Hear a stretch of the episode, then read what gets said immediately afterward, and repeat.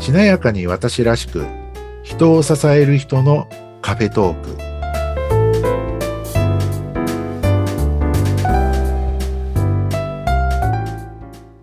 こんにちは西川学ですこんにちは、内谷沢子です。内谷さん今日もよろしくお願いしますよろしくお願いします。さて、5月の1回目からお話をいただいている、仕事で迷いが生じた時に自分に問う5つの問い。はい今、2つ目までお話ししていただきました。はい今日は3つ目待ってました。お願いします。ありがとうございますそうですよねもう今2回お話ししたんですよねはい。えっと、3つ目なんですけども、えっと、これは、うーん、コーチングとかなんかでははい出てくるような問いかもしれないんですが、ちょっともういきなり言っちゃいますね、はい今回は。えー例えば、3年後とか5年後とか、これはその時のこう自分次第なんですけども、はいじゃあ例えば、えっと、5年後にうん実現している理想の自分。うん5年後に実現している理想の自分から振り返って、はい。今の自分に何て言ってる、ほうう。ん、言い換えると、はい5年後に今の僕にとってのお理想の自分が実現しているとして、はい。その時の5年後の理想の自分は、今の僕に対して何て言ってるみたいな。うーん。これはあの、コーチングなんかでも、うん、やっぱり、ああの、ある問いなんじゃないかなと思います。へーはいで理想の、お実現、理想が実現した自分が、今の自分に何て言ってるかって、えーうんいうことをイメージしてるだけでも、はい。結構いろんなね、えーまあ答えが、その時によって出てきたりするんですよね。うーんはい、これはね、例えば。ば、あの、まあ私の場合は、この、お自分でこう、おなんていうか、セルフトークというか、あの、自分で自分に問いかけてやったりしますけど、うん例えばコーチがついてる方あーとか、コーチングなさってる方は、クライアントさんに、えーそういう問いをね、投げかけて差し上げるとか、うんそういうこともできるかなと思います。うんはい、あるいは、あの、クライアントさんの立場であれば、コーチの方にそういうことを聞いてもらって、うん。それでこう、答えるとか。うん。で、なかなか。か答えづらければ、アシストのね、こう、質問なんかをしていただいてう、んそ、それに答えていくっていうのはありかなと。へえ、なるほどね。うん。じゃあ、西川さんは結構そうやって自分で聞いたときに、うんなんて答えてるんですかなんて答えてるっていうか、あの、まあ、なんて答えたことがあるかっていうんうそうですね感じには、なんて答えたことがあるあなっちゃうんですけどう、ん。あの、まあ、とりあえずやってみればみたいな。なるほどね。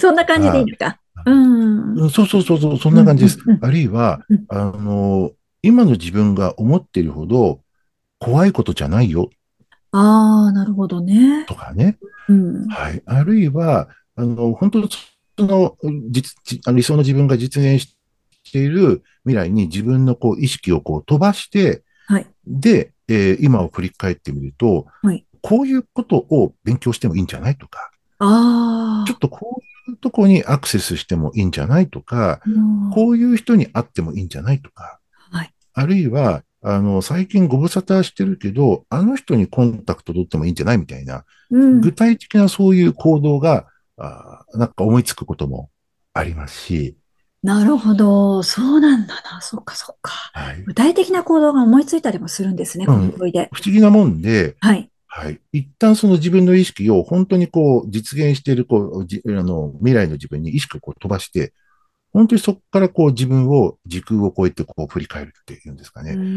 そうするとなんか本当にこう知恵が降りてきたりとか、はい。どうしようどうしようどうしようって言って、今ここの自分の思考で考えているよりも、おもう一旦こう未来にこう行っちゃって、そう自分ので意すね識だけはね。違う場所に思考を持っていって。えちそうそうそう。うんはい。とこ行っちゃって、で、その自分から、あの、今の自分に、こう、知恵をおお送ってくれるみたいな。うーん。そん面白いなことで、ああ、そっか、そうしてみようか、とかですね。はい。あの、思考の制限というか、制約というか、はい枠が外れることにもなるんじゃないかなと。そうです。ね。枠が外れますね。はい。うん、今っていう場所からそね、れはほ、ほん、うん。なんかね、うもし、だ多分、今の自分がすでに持ってるんですよ、答えは。もう持ってるのでもか。、一もっと一生懸命考えちゃってるから出てこないので、それを、あの、なんて言うんでしょうね、えーん自分でこう意識を飛ばして、そこから考えるみたいな、うーんなるほどね。そういう効果もあるのかなって思ったりしますあねー。そういう問いはしたことなかったな。うん意外に面白いですよ、そういうの。ね、そうですね。はいうん。うん、そうだな、そうだったら私もやってみればとかって言うはい言うかもな。うんうん。それが三つ目。それが三つ目。えーはい。ね、はい。あの、これね、最初慣れないかもしれないですけどね、うん、はい。あの、慣れるとね、いろいろ出てくると思います。そうですね。思いました。はい。ちょっと私もやってみます。うんじゃあ今度四つ目お伺いしてもいいですか四つ目いきますかはい。はい。えっとね、えーこれもコーチングとかあるかもしれないんですけども、はいこうたくさんの人たちが自分に心からの感謝を伝えてくれているが、はい。なんて言って感謝してくれてるか。おお、すごい問いだ。うんこ。れは、あの、例えばこう問いによっては、あの、自分のが、あの、自分のお葬式を想像してくださいみたいな。お葬式、はい。自分の。自分が今もうこの世を旅立っていて、はい。えーお葬式に来てくれる人たちがいますと。はい。で、そのお葬式に集まった人たちがうん自分に感謝の言葉を述べてくれていますとか、うんあるい、は、あの、生前のあいつはこういうやつだったねとか、ああ、思い出話を語ってますと。はい。なんて言ってくれてますかみたいな。はい。そういうような問いは、コーチングの多分定番の問いであったような気もするんですけど、はい。まあ、私の場合は、もうちょっとこう、あの、感謝っていうところにこう絞り込んでて、はい。あのたくさんの人たちが、あの、自分にこう、心からの感謝を伝えてくれていますと。うん。で、あの、その言葉を聞いてみると、なんて言って感謝してくれているかなっていう。うん。感謝ですね。はい。そんなことをちょっとイメージしたりとかしますね。で、これは多分どんな効果があるかっていうと、はい。じゃあ自分は何をしていきたいのかとか、はい。どういうことで、あの、人に貢献していきたいのかう、んし社会に、あるいは日本に、あるいはこう地球に、えー貢献していきたいのかとか、はいそういうことがまた出やすくなってくるのかなって。ああ、私も思いました。すごくこれ、出やすいですね、それがうね。んうん、明確化する。はい。うん。うんこの、なんて言って感謝してくれているかっていうのは、本当こう自分の使命に立ち返るというか、はい。はい、自分がこのやりたかったことを、その、その時の自分、これ答えがその時によって変わってもいいと思うんですけどうんも、うんうんうん大きな目では変わってないかもしれないんですが、はい。はい。なんかその時によってこう出てくる言葉とか表現って違っててもいいと思うんですよ。 はい。うん。なんて言って感謝してくれてくれてるか、みたいな。あの、答えとしてありえないのは、いや、誰も感謝してくれてませんっていう のははい、言う人いそうんうですね。もしかしたらね、心の状態としては、いや、誰も自分なんかに感謝してくれませんよ、みたういな、ん。ね、あの、問いになっちゃう人もいるかもしれないですけど、うんまあ、これ僕自身の、ね、問いですし、あはるい。いはこうコーチングとかでそういう問いを使おうと思っても、そういう状態の人にはこういう問いは絶対言わないと思うので、ああ、なるほどね。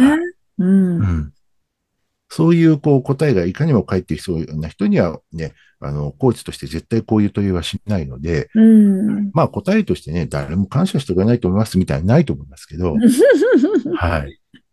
まあでもそういうふうな、どういう感謝の声をもらったら嬉しいかっていう、あ、そうですね。そういうことですよね。それでもいいと思います。ね。うん、それでもういんい。なんて言って感謝してもらえてるかな、みたいな。うん。あの、なんて言って感謝してもらいたいかな、みたいな。それでもいいと思います。うん。うんそしたら、おのずとこう、自分の使命とかが見えてきそうですね。